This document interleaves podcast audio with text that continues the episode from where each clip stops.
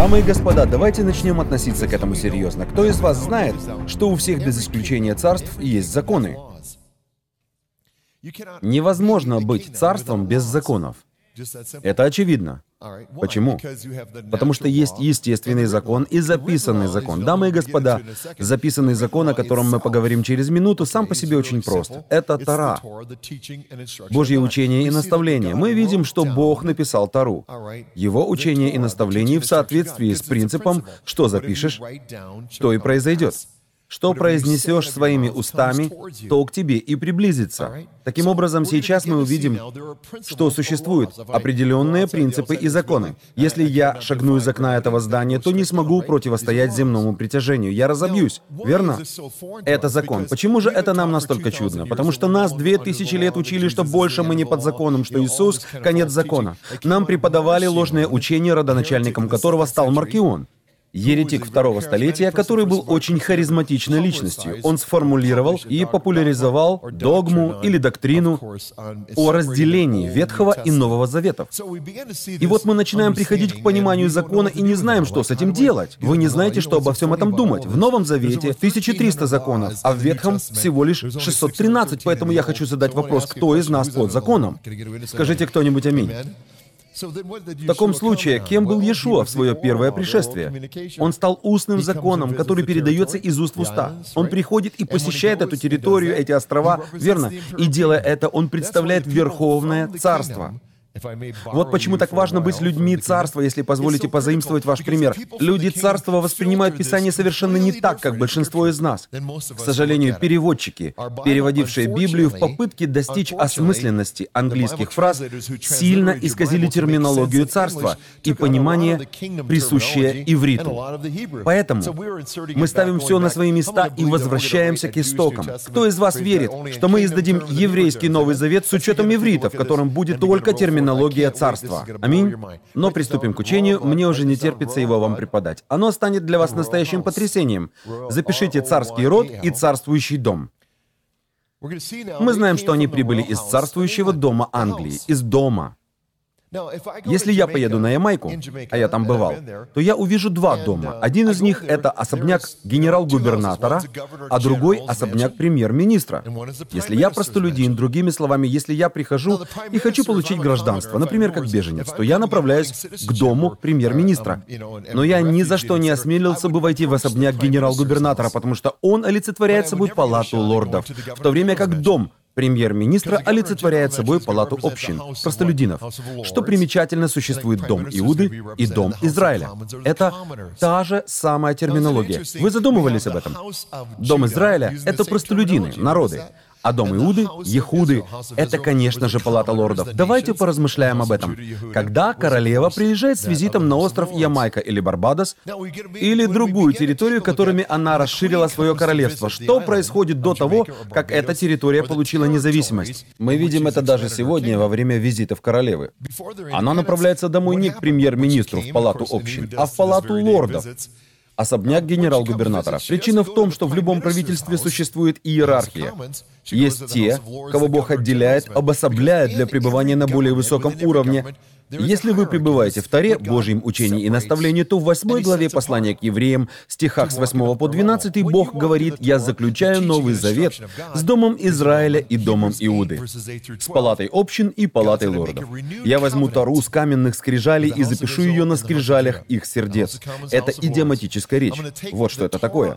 Бог говорит, «Я возьму записанный закон и сделаю его естественным, устным законом, устным толкованием».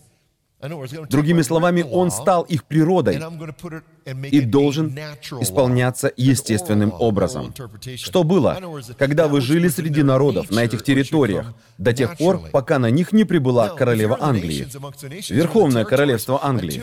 Я использую Англию только в качестве примера. Существуют и другие королевства, например, Дания. Итак, если бы вы приехали с визитом на эти территории, то увидели бы, что их жители по-разному мыслят, по-разному выглядят, по-разному питаются. Они ели все, что хотели, и поступали, как им вздумается. До этого у них не было законов. Они были в состоянии изгнанников, в полном смысле этого слова. Именно так и выглядит тело Христа. Но как можно достичь максимума в реализации своего потенциала, исполнить свое предназначение, не имея законов? Дамы и господа, в вашем теле тоже действуют определенные законы. О, я противостою этому во имя Иисуса, силой крови Иисуса. Не получится. В вашем теле действует закон. Хотите узнать, что это за закон? Вы рождаетесь и умираете. Это закон. Если вы не победите смерть, то умрете. Неужели Бог хочет, чтобы вы не достигли максимума в реализации своего потенциала? Это же просто глупость. Невежественно говорить закона уже нет с декалогом покончено. В то время как эти 10 заповедей указывают на 613 Божьих принципов. Послушайте, это же какое-то младенчество. Так размышляют разве что двухлетние дети. Но идем дальше. Переходим к нашей теме. Хвала Господу. Итак, мы видим людей царства. Возьмите, пожалуйста, микрофон, чтобы все услышали ваш ответ на мой вопрос. Если бы я сказал вам, что у царства нет законов, вы поверили бы мне? Нет. Но почему? Почему вы этому не верите? Потому что должны быть правила и нормы. Должны действовать законы, чтобы вы знали, когда вы их нарушаете, а когда нет. Совершенно верно. Что для вас подразумевает слово «монарх»? Монарх. Когда королева Англии приезжает на ваш остров, она облачается в королевские одежды, одежды царствующего дома, верно? Она говорит царственным голосом, не так ли? Она королевских крови, верно? Она монарх. Но что это значит, что это подразумевает? Для жителей других народов, живущих в демократической, социалистической республике, как, например, в Америке, это ничего не значит. Но для тех, кто принадлежит к королевству, термин «монарх» имеет огромный смысл. Что он подразумевает? Говоря обобщенно, для меня королева — это голос. Она олицетворяет все, чем мы являемся, какими мы должны быть и чего должны достигнуть. Она все. Все. Таким образом, Тара может стать царственным голосом, точно так же, как королева Англии является царственным голосом для всей империи. Аминь. Аминь. Слава Господу. Большое спасибо. Итак, когда входит королева, облаченная в королевскую одежду, Разве мы подбегаем к ней с возгласами «Эй, королева, привет, дай-ка я тебя обниму». Нет, почему мы не можем вести себя как типичный христианин, который ест бекон и тому подобное? Вы понимаете? Почему нет? Что останавливает нас, если говорить на чистоту? Почему вы не подходите к королеве и не говорите «Эй, дай пять»? О нет, когда королева сидит на престоле, когда она представляет свой высокий пост, ее можно описать тем самым словом «монарх». Вы не можете прикоснуться или обратиться к ней, пока она сама не обратится к вам. Она... Как это сказать? Я не знаю, как еще это выразить. В такой момент она является голосом, властью, а вы подчиняетесь ей. То есть мы являемся подчиненными. Да, подчиненными.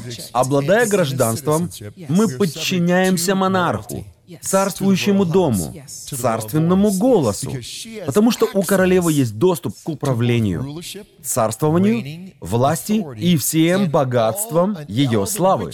Да. Отправляясь на другие территории, она даже надевает корону, отличную от той, которую носит в Верховном Королевстве Англии, верно? Именно так. Для всех нас, вышедших из демократических, социалистических республик, где мы голосуем на выборах за нашего следующего президента, нашего лидера, это просто удивительно. Но у вас нет выборов. Вы же не голосуете за королеву. Нет, королева — это королева. Как это понимать? Королева — это королева. Это же рабство. Скажите нам, объясните, в чем суть этой королевской крови? Является ли она предметом выбора? Избираем ли мы ее? В чем ее суть? Как правило, вы уже рождаетесь монархом. Вы рождаетесь. Запишите это все. Вы рождаетесь монархом. А теперь вспомним термин «рождение свыше», который Иешуа использовал только один раз в третьей главе Евангелия от Иоанна в беседе с Никодимом, представителем религиозной земной судебной системы. Но царство — это не религия. Когда принцесса Англии выходит замуж, она не уезжает.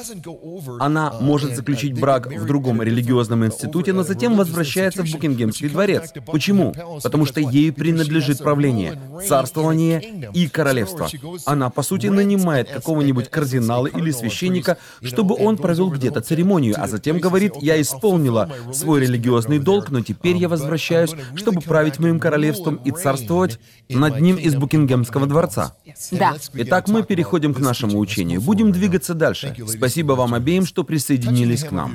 Прикосновение к краю одежды Иешуа. Давайте поговорим об этом. Что такое мудрость? Для начала рассмотрим мудрость. Что делает королеву Англии королевой? Что делает ее царственную кровь царственной? Что делает ее царственный голос царственным? Это, конечно же, мудрость. Мудрость мы находим в Божьем Слове, в книгах Бытие, Исход, Левит, Числа, Второзаконие, в Таре. Почему я постоянно подталкиваю вас к ним? Послушайте, я делаю это из недели в неделю, из месяца в месяц, из года в год. Но почему? Потому что достижение максимума в реализации вашего потенциала или предназначения от дня вашего рождения до дня вашей смерти приходит только через соблюдение Божьих принципов, Тары. Только так. Каждый раз прикасаясь к ним, вы прикасаетесь к краю одежды Иисуса.